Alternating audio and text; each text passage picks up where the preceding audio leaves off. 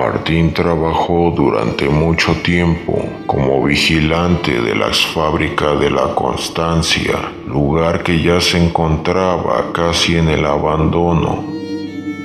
Después de la gloria y el abolengo que poseía al ser la primera fábrica textil en Puebla en integrar la maquinaria automática en el proceso de producción, y siendo el sueño culminado de don Esteban de Antuñano, erguida de la hacienda de Santo Domingo, las maldiciones del lugar datan desde su origen mismo, donde la fuerza laboral constaba de familias completas, incluyendo niños con apenas 7 u 8 años de edad y con una jornada laboral de 16 horas la corta edad y las largas jornadas, acompañadas de la mano de los maltratos de los administradores y de los oficiales modernos, fueron causantes de innumerables muertes, enfermedades y tragedias adjudicadas a la exfábrica de Constancia.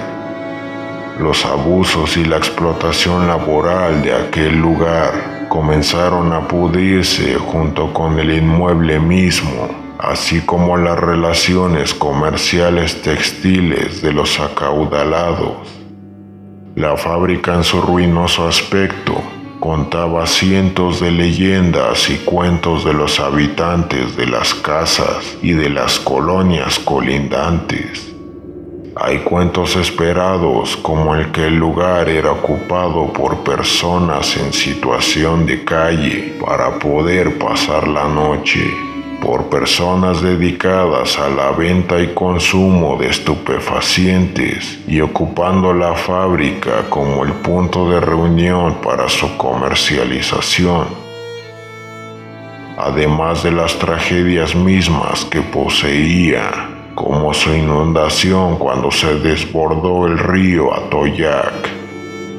Una noche Martín, cuando se encontraba haciendo un rondín del lugar cerca de las nueve de la noche, de entre los engranes y rodillos de uno de los inmensos telares, destelló con la luz de su linterna lo que parecía ser una antigua y polvorienta fotografía de alguno de los trabajadores de hace décadas del lugar. Algo le llamó a guardarla para dar rienda suelta a su morbo de la madrugada. Cuando Martín llegó a su estación, después del recorrido habitual por el lugar, recordó la fotografía en su bolsillo. Ahí se podía ver a un grupo de personas pero todos, incluyendo los niños, vestían lo que parecía ser un overol para trabajar, posando debajo de un enorme chacuaco. Unos pequeños pasos distrajeron la mirada del velador, a punto de notar algo en el uniforme de uno de los niños. Martín tomó su malgastada linterna para ver quién había irrumpido así en el lugar. Buscó por casi toda la fábrica, dejándose llevar por las pequeñas pisadas y risitas que hacían eco en las instalaciones de la fábrica, entrando a la habitación de calderas que conectaba con el enorme chacuaco. La figura infantil a la que perseguía por todo el lugar se hizo presente un pequeño en harapos, con los ojos desorbitados, hizo frente a Martín. Martín armado únicamente con una vieja linterna y un atomizador a media capacidad de gas pimienta, notó enseguida el aroma a tierra y a humedad del infante. Al dirigir su raquítica luz a la pequeña figura, no discurrió más que correr después de notar que aquel niño supuraba a borbotones lo que parecía ser lodo de su boca, y aún a pesar de las manchas provocadas por este espeso líquido, pudo leer del gafete colgado al overol del niño el nombre Martín. Niño de la fotografía que buscaba la ayuda de su homónimo, pero sin éxito. El velador no volvió a aquel lugar después de la experiencia vivida aquella noche. Y Martín sigue buscando ayuda para trascender al mundo de los muertos, deambulando en los pasillos de aquel lugar.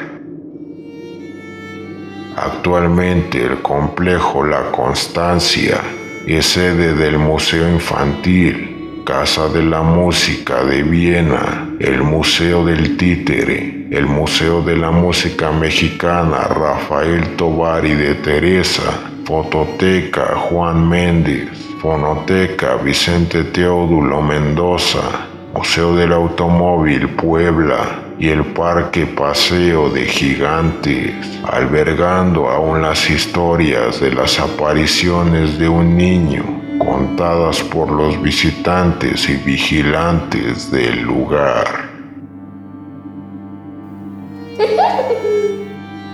Muchas gracias al canal El Tiradero de Terror por permitirme ser la voz de este relato. Les ha hablado de terror y les invito a suscribirse a mi canal que estará apareciendo por alguna parte de la pantalla o en la descripción de este video. Les mando un gran saludo y hasta la próxima.